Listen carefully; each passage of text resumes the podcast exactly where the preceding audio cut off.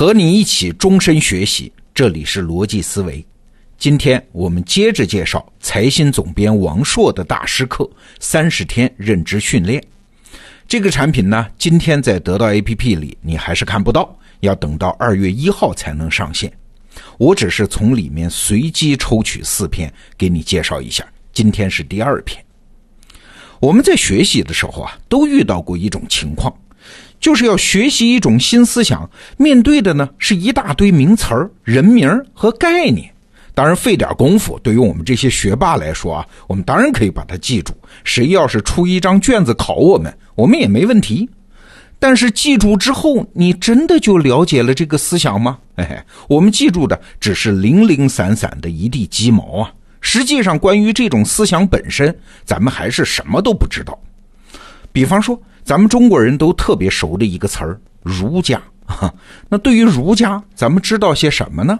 是周公、孔子、孟子、朱熹这一大堆人名吗？还是五经四书、传习录、三字经这样的著作？还是仁义礼智信这样的原则？还是什么祭天、祭孔、穿汉服、磕头这样的礼节？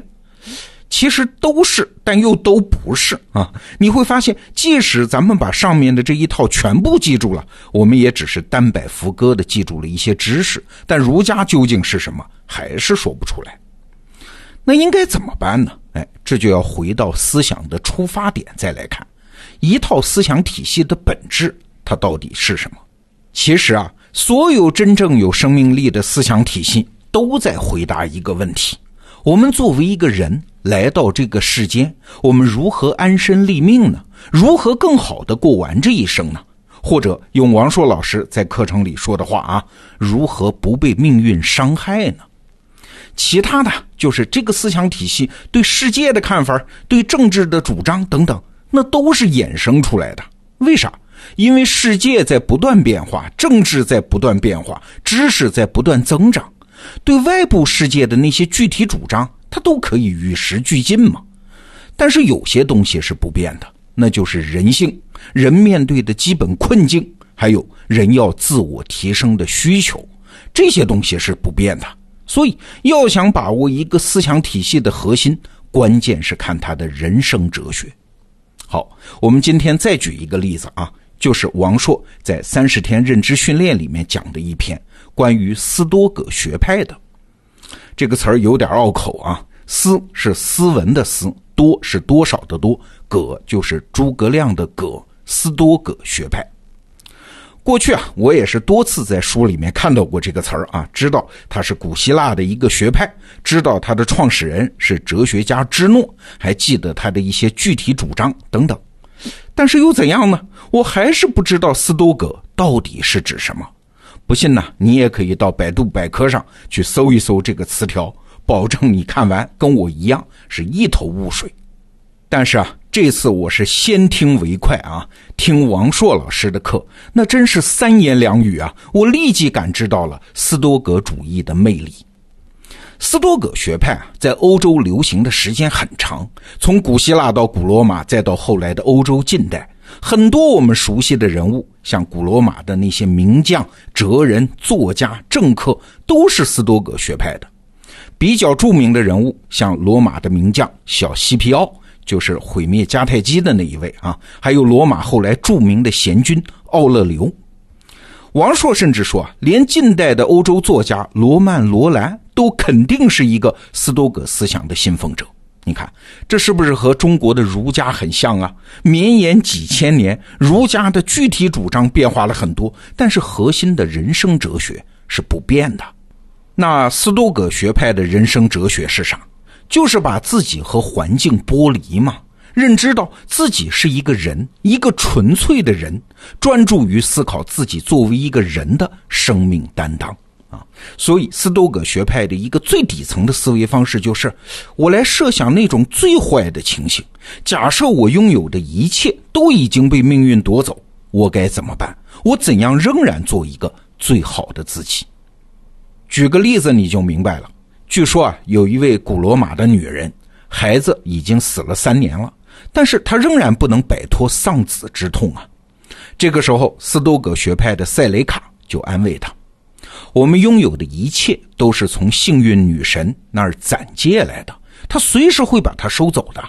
然后塞雷卡说了一句很重要的话啊，这可以说是斯多葛学派最重要的心法。他说，爱我们所爱，但是要知道我们所爱的都如朝露啊，就像早上的露水那样不可靠的呀。哎，其实这样的话，古往今来很多人都说过啊。比如说那个著名的斯多葛学派的人，古罗马帝国的皇帝奥勒留，他号称五贤君之一啊。他就说：“我必然会遭遇什么负义呀、无礼呀、背信呐、恶意呀、自私自利的人呐。”哎，我以提醒自己这句话开始我的每一天。你看，这是不是很神似的一句话呀？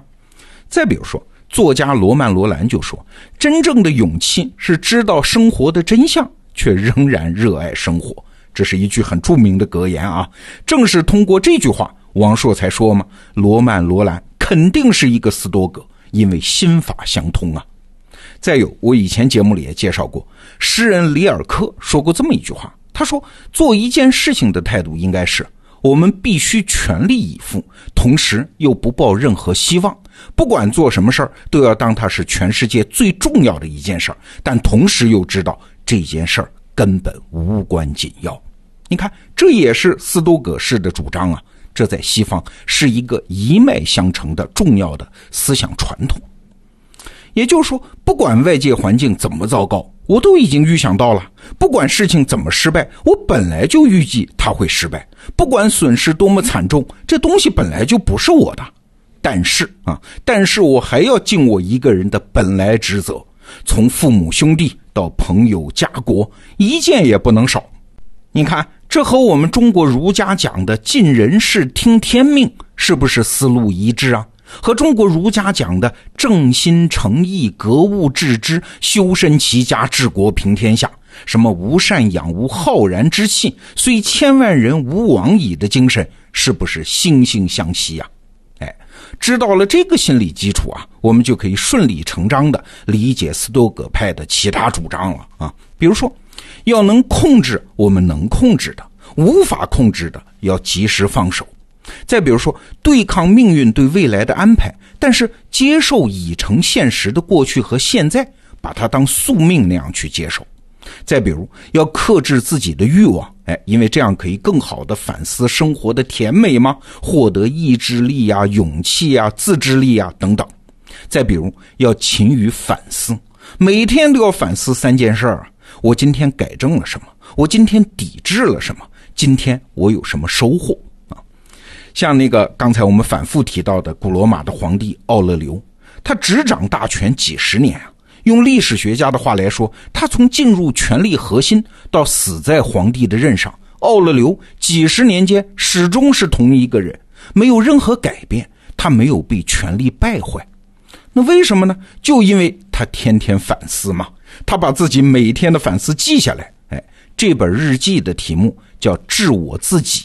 就是自己写给自己看的，当然了，他死后这本日记出版，才改了个名字，改成了一个著名的名字叫《沉思录》啊，这成为斯多葛学派的经典。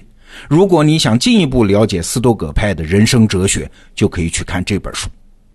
听到这儿，你可能会说，我作为一个现代人，我为什么要了解古老的斯多葛学派呢？对，了解斯多葛的那些主张，除了专业学者。可能确实也没啥用啊，但是他留下来的这一系列的人生哲学仍然有效啊。为啥？因为有些人生难题是自古不变的，在侮辱、焦虑、灾变、老去、死亡面前，我们无论是作为古罗马人还是现代人，我们都想获得内心的宁静和喜悦嘛。那些古来圣贤的思考，当然会滋养我们。说回到我们中国人啊，现在很多人提倡学习儒家，那学的是啥呢？难道是要背四书五经，准备上京赶考吗？或者是穿上汉服祭孔吗？当然不是。我们唯一可以做的就是理解儒家的人生哲学，知道什么叫君子人格，然后把它作为我们自己过好这一生的精神资源。好今天的话题就聊到这儿。明天我们接着介绍王朔的新课三十天认知训练。明天见。